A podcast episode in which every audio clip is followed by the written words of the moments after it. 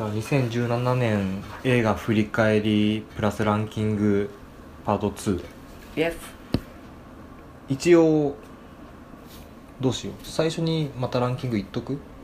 ああ。うんベストそうだね。10ぐらい、みんなもう忘れてるだろうから。はい。じゃあ5兵から言うと、うん。えー10位ワンダーウーマン9位ジョン・ウィークチャプター28位お嬢さん7位スイスアーミーマン6位3度目の殺人5位おじいちゃん死んじゃったって4位ドリーム3位ギフテッド2位勝手に震えてろ1位パターソン。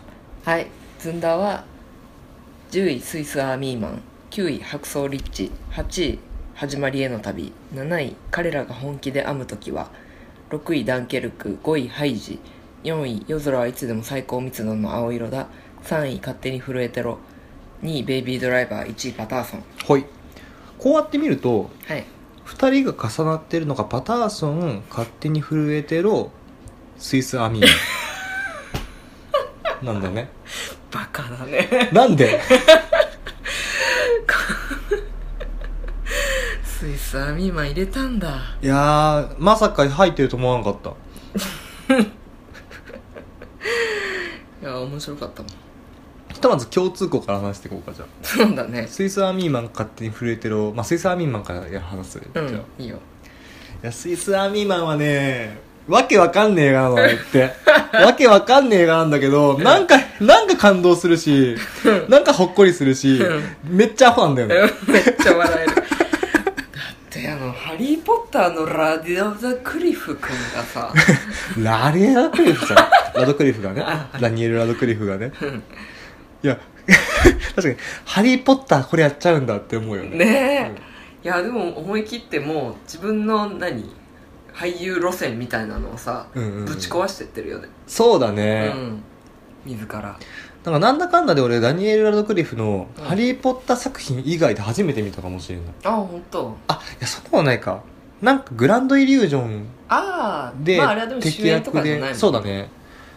うんあれでもそうスイスアーミーマンはミニ言うてミニシアター系というかそうだね。あんま規模でかいやつではないじゃん。うん。うんそこで入れてきてなんかすげえあこんなんやるんだみたいな。なんかな何枚壁ぶち破ったんだろうみたいな感じの演技してたから、うん、すげえ好きになった。ダニエル・ラドクリフうん、好感度上がるわ。っ ていうかあのなんだろうスイスアーミーマンってなんだよって思うじゃん。ああ全然タイトルから内容想像できなかった。そう。スイムじゃないんだと思って。あああのジャケポスター？そうポスターはあのラドクリフに乗ったなんだっけあの子。なんかしその主人公の子がなんかサーフィンしてるみたいなね海で。うん、うん、でもあれさラドクリフに乗ってるようにも見えてなかったんだけど。あそうなんだ。うん。あなんか俺もともとうんその見る前にうん。ラドクリフが死体役だよってことは知ってたから。ああうんうんうんうん。あじゃあ乗ってんのかなみたいな。ふうに思ってたんだけど。あそうだよなんか紐でこうつないで。そうそうそうそうそう。そうでもなんかもうもうもはや意味わかんないじゃん。うん。ラドクリフは死体死体でうん。2時間出てくるんだよ、普通死体ってさ。うんパッて出てきたら、うん。まあ回想とかで出てくるかもしれないけどさあ。一瞬じゃん。うん死体役でうん。2時間出てくる、頭おかしくなるね。そもそも。死体なのに長えよ。そうそうそうそう。そうなんだよ。じゃあそう主人公はうん。なんか死のうとしてんだっけ？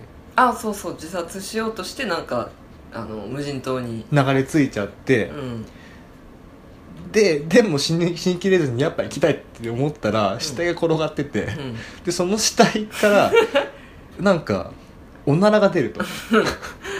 ブピーって？ブピーっつって「うん。お前来てんのか?」っつってやるけどやっぱ死んでて、うん。あこのおならは腐敗ガスなんだなみたいなふうに思うんだけどそのおならがものすごくて エンジンみたいな、もう止まらなかったよね。そう。あれこれボートなんじゃねって。なうん。これうあ進んでるあいつみそたいうなね。あれ俺これ助かるって、うん。乗れる？あれそう。あれ死ぬって思ったところどこ行ったのみたいな。ね自殺するんじゃなかったの？そう。で乗ってブーっつって。でまた別のしのなんかねとこにたどり岸浜辺にたどり着いて、でなんとかこう助けその死体を持って助けにあ助けを求めるっていうさうん。うん物語だったんだけど。なんかねそう死体別にすぐ捨てるだろうって思ってたらうん。死体がなぜかすごい使えるっていう。そう。飲み水出てきたりする。そうそうそうそうそう。いや死体の中そんな水ねえだろってぐらい出てくるじゃん。ジャバーですよね。しかも出方がさうん。口からゲロみたいにブワーッて出てきてでそれをめっちゃ嬉しそうな顔で浴びるっていう主人公が。何それみたいな。だから俺全然知らなかったんだけど、映画終わった後なんでこの名前なんだろうって思ったら、うん。スイスアーミーナイフってうんうんいう言葉があって十徳ナイフのことをスイスアーミーマイあのナイフって言うんだってね。うんうん。あだからあ十徳したいってことかっていう。十徳くんそうそうそうそう。だからボートにもなるし、うん。あの水桶にもなるし。うん。なんだっけ？あそうコンパスにもなるし、ああなってたね。そうそうそうそう。あの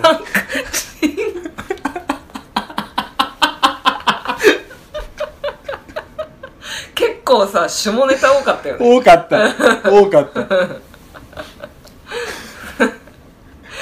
ねコンパスの針は。チンコのねこうグイグイ動いて。いわゆるなんかプレイボーイみたいなさ、うん。雑誌。あちょっとあのーエロエロチックな雑誌をうん。なんか見せることによってムクムクムクムっつって。知り上がってきてでそれが右より左よりみたいな感じでさ こっちかっつって、っていうか主人公の子もさ、うん。それをコンパスだって。あれ、うん。これは指し示してるんだっていう解釈するのもすごいいやすごいよね だしなんだっけなんかさうん。ポップコーンかなんかをさ口に含めてさ、うん。ポップコーン作ってなかったっけ？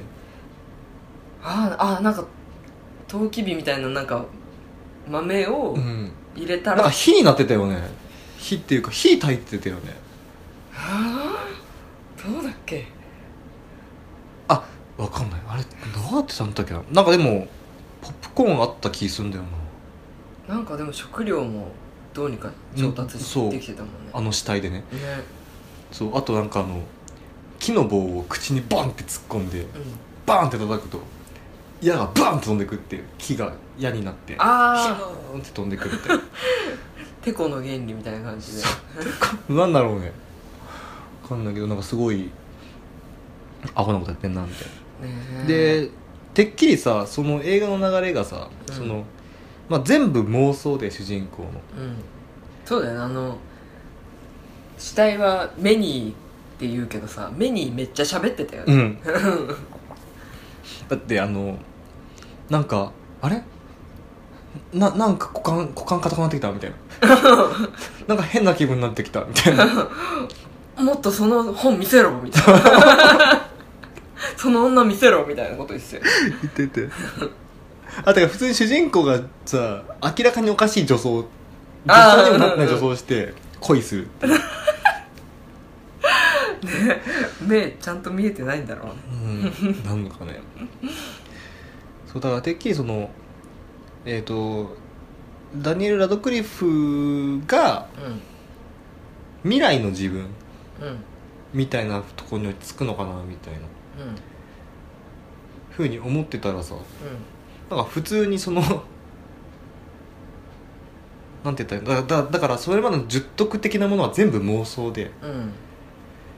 でだから常人普通の他の人から見たらあ結局最後最終的にはさその浜辺から歩き歩き歩いて街にたどり着いて人に助けられるわけじゃん。うん。うんめっちゃあれさ街からすぐだったよ近っああんだけの大冒険しなくていいんだ。ねえ何人何回もこう何こう街が見つからないのかキャンプしてたじゃん。そうそうそう。何日も。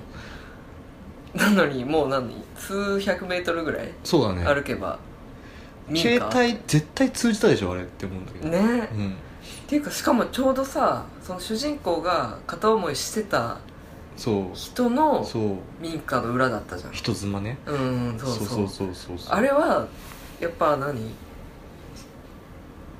知っててやってたっていうか。どうなんだろうね。あの辺じゃあなんか一回しか見てないからなんともなんか解釈をうん。しきってなくて。うん。そうそうそう。あそう。だから常人から見たらうん。明らかにこう死体を背負って、うん。もうもう気が違っちゃってる人。ああうんうんうんまあ、実際そういうふうに扱いを受けてたじゃん。そうだね。で俺らもそう思う俺もそう思ってて。うん。うんでも最後さ普通にブッつってさ。ああメニーが。そうメニューだけは逃げたじゃん、うん。逃げたってかそうそこからバーッつってでニコってしながら逃げてうんうんうん平こぎ平こぎ もう謎すぎて笑えるよね、ねうえ、ん、でもなんかすごく開放感感じた。あうん。あ自由だなって思って。あうん。うん。なんかこう死体のはずなのに死体の方が生き生きして見えるっていうのもおかしな話だけど、うん。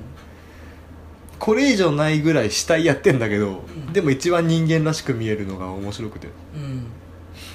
うん。よかったな。ね。え不思議な映画だったな。不思議な映画だったね、うん。おもしギャグっぽいけどちょっと怖くもあり。そうだね。うん。うん。はい。サクサクいくよ。はい。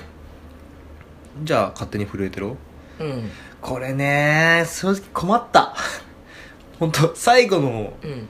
最後ってさ、うん。年末29とか、昨日みたいなそう見に行ってさ、うんあランキング入ってくるわこれっていうふうにもうエンディングスタッフロールが流れた瞬間がああもうこれは入るわ。これ入れたいああどこに入れればいいんだみたいな、うん、2位ですね五平さん。これは2位。うずんだは3位か、ん、うん、たっけえなやっぱり、ねえ。これはまあしね見たばっかりで新鮮っていうのもあるかもしれないけど。でもそれだけじゃない。間違いなくランキングには入る作品だと思った。いい。あのー、これもさある意味スイスアーミーマンと通じる感じがあるんじゃない？わけわかんねあのまあスイスアーミーマンは本当に妄想気違いの妄想なのかどうかわかんないけどえうん。あのうんと松岡まゆちゃん？真優うん。もなんだろう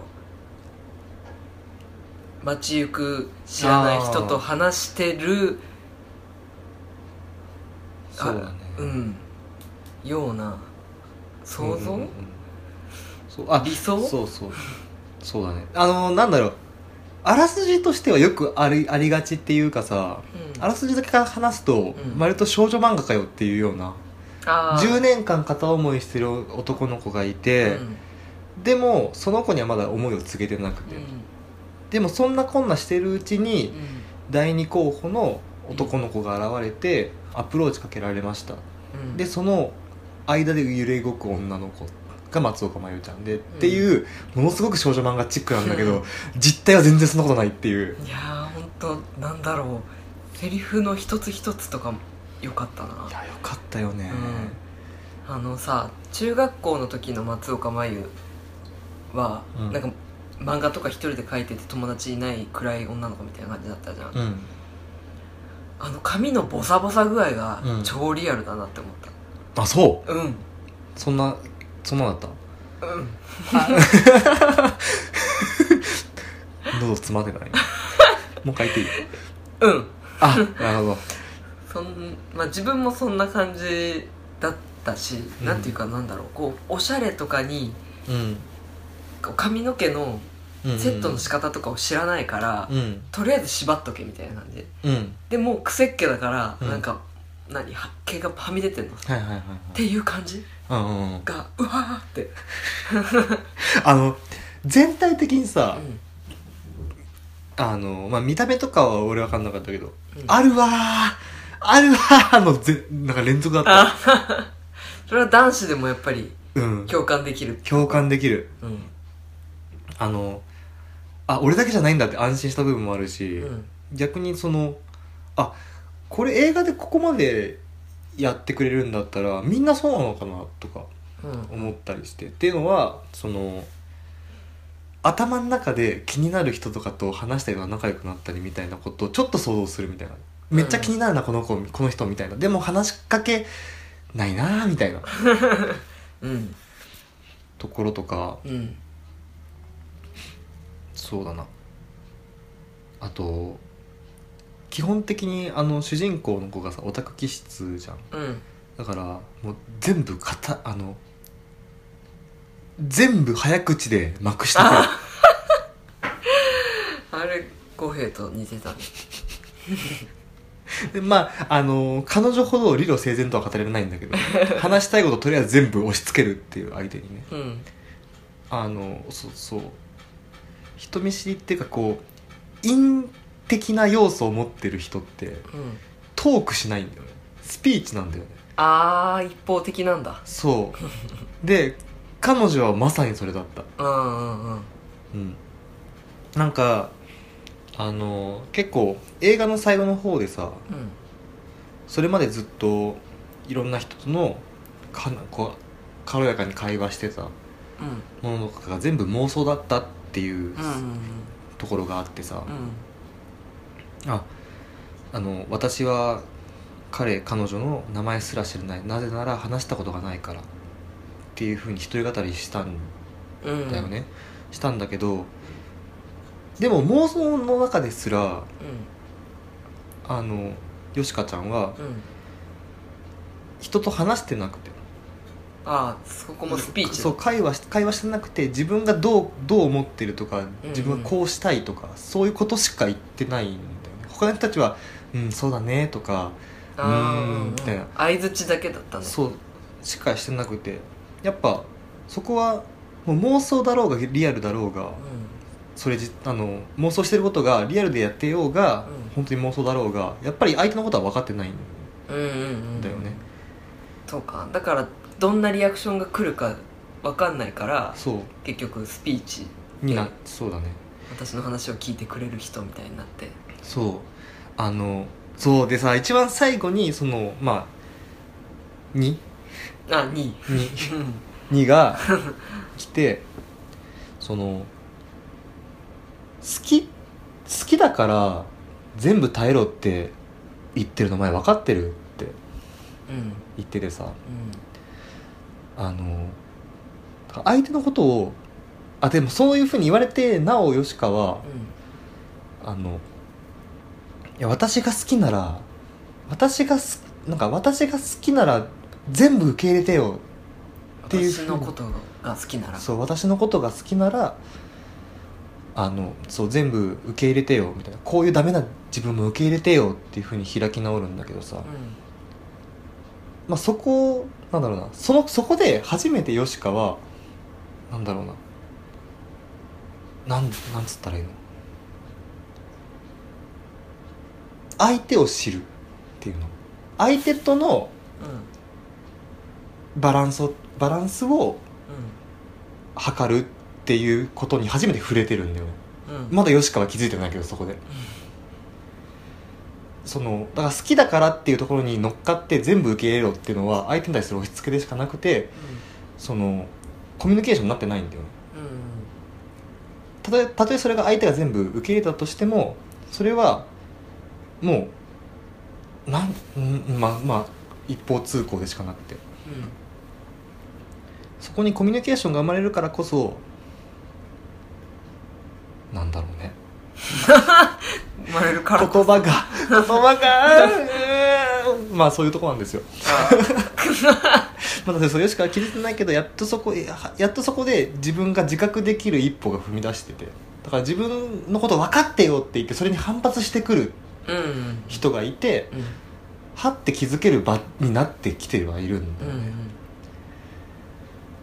うん、でうん何が言いたいのだろう俺は、まあ、そういうところがすごく刺さったりとかして。ああ。でででそういうのもともうその辺の話が全部わかるっていう気持ちめっちゃわかるっていうことなんだけど最終的には。なんかそのですな好きなら全部受け入れてよっていうのは裏返しでなんだろう自分のことをなんだろう自分のこと全部さらけ出して相手が理解してくれないとそこにな信頼が生まれないとか恋愛恋愛が生まれないじゃないな。なんだろうな。難しいな。やっぱりその自意識過剰の表れだと思うんだよねそういうのって。うん。そこにつながる。うん、その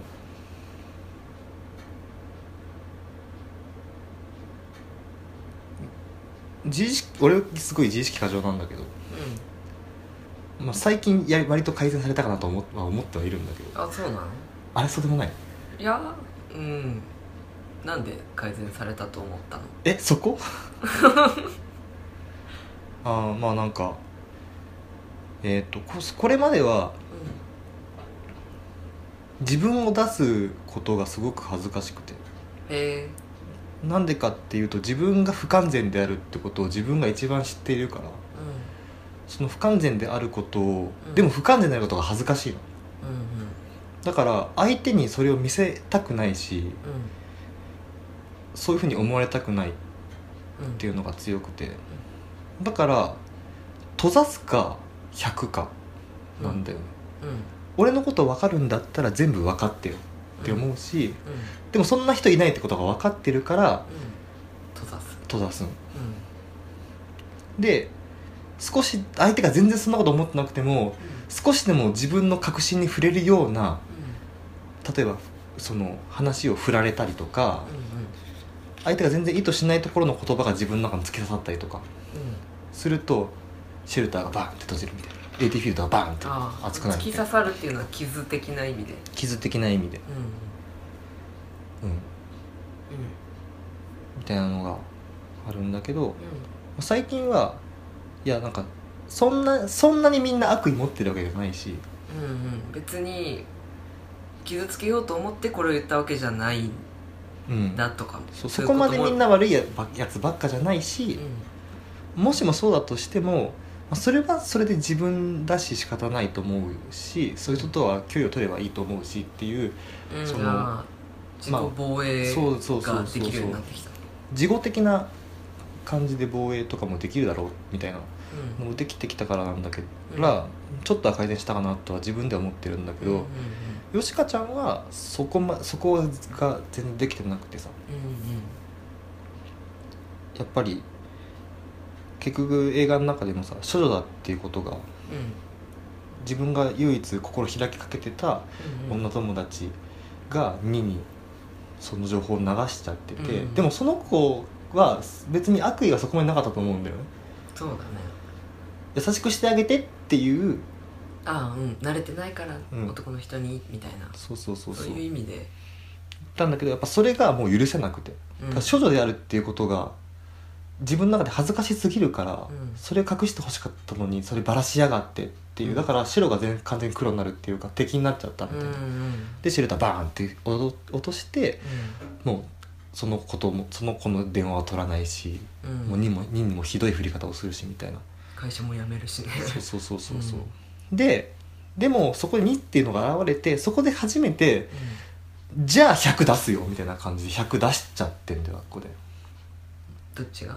あえっと2が2じゃなくてよしかちゃんがが2に対してシェルターをう厚くシェルターしたのに全部ぶち破ってきたから2が。んうん。だからじゃあ俺の全部出すよっていうふうに私の全部出すわっつって出してこんなんでも受けれんの？みたいな。うんうんふうに自分の100%を攻撃として使ってて。うん。でもそこでやっと自分のむき出しなものを見せてるからうん。2の方もそれに反応してくれてっていうので初めてコミュニケーションが取れてて。うん。でその中でなんかそんな恥ずかしいことできるから震えるわって自分で言ってでも最終的にはそういう自分をさらに客観視して勝手に震えてろっていうふうに言ってリアルな恋に走るっていうかやっとそこでキスができるっていうさうんうん。ところのまとめ方がなんかなんだろうあっこまで劇的じゃないけどなんか俺のこうなんていうの感情のあの俺これの俺のこれまでの人生の感情のこう変遷がとすごく沿ってて。ああこの映画好きって思って。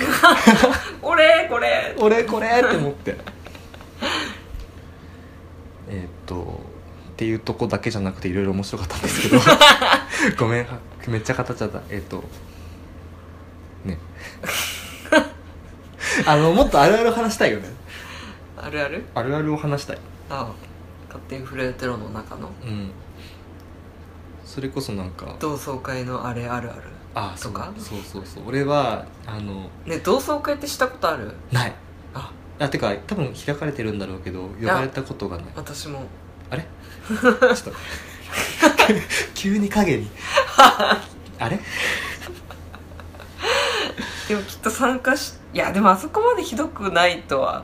いやでもなまだ若いっていうのもあるよねよしかそうだね、うん。そうだね。それはある。うんで俺も確か多分あの子245ぐらいのうん。子だと思ってた。あの辺だったら俺もああいう反応してた可能性はある。うんうんいやどんな反応かっていうとうん。ちょっとあその位置だよね。ああそと再会するために名を偽ってまあ同窓会開きましたみたいな。まあ、そこまでするやつが多分ほとんどいないと思うけど、まあ、同窓会開きまし結構行動力あるよねかからのそう。でもさそういう行動力があるところって、うん。全部2から持ってきてるんだよね。ああそうだ。パクってたねそう全部。パクってるんだようんうんだから結構2に行くみたいなのはうん。わかなんかなんつなんとなくの伏線は張ってあったりとかしてて。あ彼女が行動を起こす原動力は全部2から来てる。ーうんうんうんん。だよね。全然趣味合わないけど、うんうん。っていうところもちょっといいなって思ったんだけど。そう同窓会で、まあ、そこまではいいんだよ。同窓会開きましたまではいいんだけど、うん。そっからさ一と仲良くなるためには、うん。やっぱ中学校の時にそこまで仲は良くなかったから、うん近寄らなきゃいけないと、うん。お近づきにならなければならないっていうところで、やっぱ自分の中で不自然だなって思いながらも不自然な行動をせざるを得なくなって不自然な行動をするんだよ、うん。しちゃってたね。その辺がねすげえ分かるって思って。痛々しい。あのそうなんだろうな。確かにそういうふうに好きっていうふうにか感情で動いて恋愛をしに行く時ってさ、ん。どうしても不自然な行動をするよねっていううん。うんするわ。ねしてたわ。えねえ。うん。それこそなんかハンカチ落とすじゃないけどさ道渡るうわー。ハンカチ落とすじゃないけどなんかそういう明らかに恋な偶然を装ったりとかさ、うんうん。うん、すげえ必死にあとその何登下校の通学路みたいなところ全然俺こっちの通学路じゃないのにあの子が通る通学路だからちょっと遠回りして帰ろうみたいなのとか。やってた。通学バスで好きな人の後ろに座ってたりして。ああね。うん。でなんかあちょっとハゲそうだなって思って。後頭部を見たりしてた。何？そんな若い時からそういうニッチな層が好きなの？中学校にしてハゲそうって思える頭って相当やばいと思うよ髪の毛が細いかったんだよきっと。ああだから将来的にねハゲるかもしれないなみたいなふうには思ったんだけ。どそあその時点でハゲる感じではないわけだ。そうそうそう。今すぐハゲそうってわけじゃなく毛が繊細だから毛根弱そうだなっていう。なるほどね。うん。はあ。なるほど。いやそうあるよね。なんかちょうど部活終わり会えないかなって思ったりとかさ。うんうんうんうん同じ同級生でクラスだったらあの子が帰るまではなんとなく教室いるとかさ。やってたの？そういうこと？やってましたね。なんかすげえ思ったよりもパンパン出てきてすげえ自分が恥ずかしくなってきて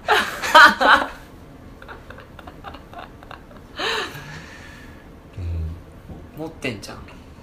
まあね。いやそういうのあったよね。だから同窓会に行ったことないからああいうこう不自然なことはしあっこまで不自然なことはしてないけど、うん。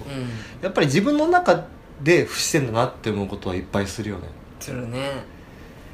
そうなんかさ普通にサクッと話しかけれるような明るい子とかだったらこんなことしないんだろうなって。そう陰キャラだからこそ策をローすんだよね。そう。あのさそうタワーマンションで一番分かるって思ったのはさ、うん。あの急にカレンダーの裏にさ絵描き始めるじゃん、うんあれってそれだよね。うん。きなんか気づいてもらおうとして。そう。あこの絵ってあれじゃん。っうん。ていうふうに話しかけてほしくて。天然王子じゃんって言ってほしかったんだろうね。そう。だからそれを学生時代の方に考えるとさうん。わざと寝たりとか。ああそうだからふてくされてあのグーンっていつも寝てるキャラみたいな感じで「おいつも寝てるよね」って話しかけられたいとかさ。うん「なんで寝てんの?」みたいな、うん。寝不足とかそう。なんか話しかけられたいから。そうそうそうそうそうとかさ。うん。なんかまあそれこそノートとか机とかに落書きとかしてさ。なんかそうちょっと話しかけられねえかなチラチラってなったりとか本読んだりとかさ。うんうん。うん何読んでんの？そうそうそうそうそうそうそうあむしろなんかその子が読んでる漫画のタイトルとかをあ調査して、うんうんうん。あえてその最新刊とかを読んでうん「あれそれ買ったの?」とかそう。言われたいみたいな。そでもさ、うん。そういうことを頑張ってもううん。普段話したことないから、うん。別に話しかけられないのね。そう。うん。だから じゃあいあのそう言うてさうん。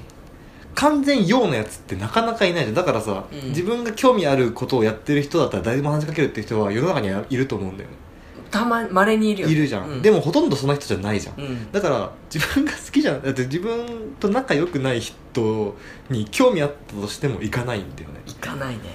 うん、でそれはこの映画の中でも主人公もそうでさ、うん。このおばちゃんめっちゃ編み物得意じゃん気になるなとか、うん。この人いっつも釣りしてんの話しかけたいなとかさうん。そういうのを見かけながらやんないんだよね。うんうん。でもそれは大抵みんなそうなんだよ。うんうんでそうそこでうん。俺らはそれ映画見ててああそうなそうだよなって思えるんだけど、うん。やっぱ主人公自体はそれを自覚はしてなくてさ。主人公に主人公じゃねあの位置に「君の名前なんだっけ?」って言われて初めてそこで気づくっていうさ、うん。うんあっことかも切なくた切なかったよね、うん。ずっとあーって言ってたね。うん。だからそうほとんどの人にとって、うんほとんどの人にとってほとんどの人は景色でしかない。ああうん。うんクラスメートですらうん。一部は景色でしかないんだよね。うん。これはリアルだよね。うん。実際俺もそうだし。うん。多分そのクラスの中の誰かにとって俺は景色だったろうと思うし、そう。そういう当たり前のことが映像的に突き突き なんかなんか突き出されるとうんつらっていう、つらかった。うでも今日なんか「わあわかる」って、ん、分かる。ってななんか今の年この年になるとまあまあそれだよね。ここから始めていこうって思えるんだけど。そうだね。なんかだんだんうまくできるようになっていくよって、うん。ここの年まで来ればそうそうそうわかるから。そう。うん。そうなんだよないやー本当あの子ね痛くて愛おしかった。か松岡茉優が素晴らしい。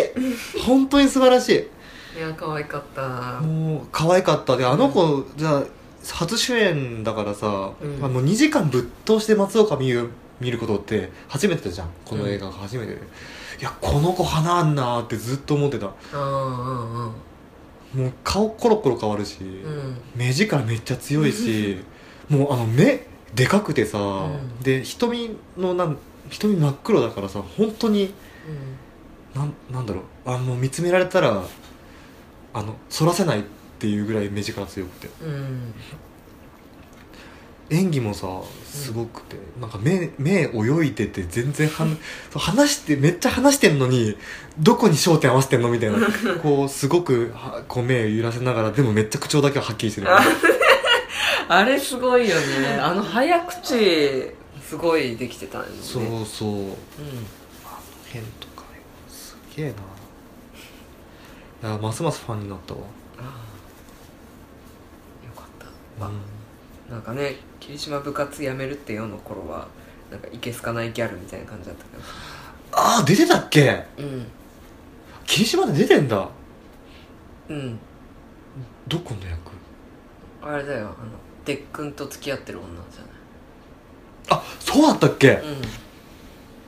うわ 山本美月の友達。あの山本美月のなんか一の親友みたいな。みたいななんかちょっと。感じの。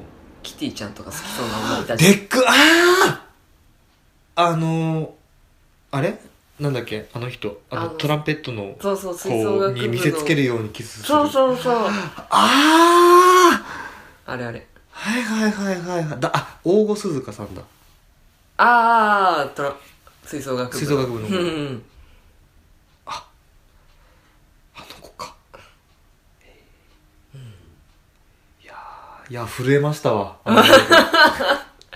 勝手に震えてろ。はい、あ、よかった。そんなところで一回切りますか、えもうだいぶ来てるかじゃあパート2終わりということで。らはい。はい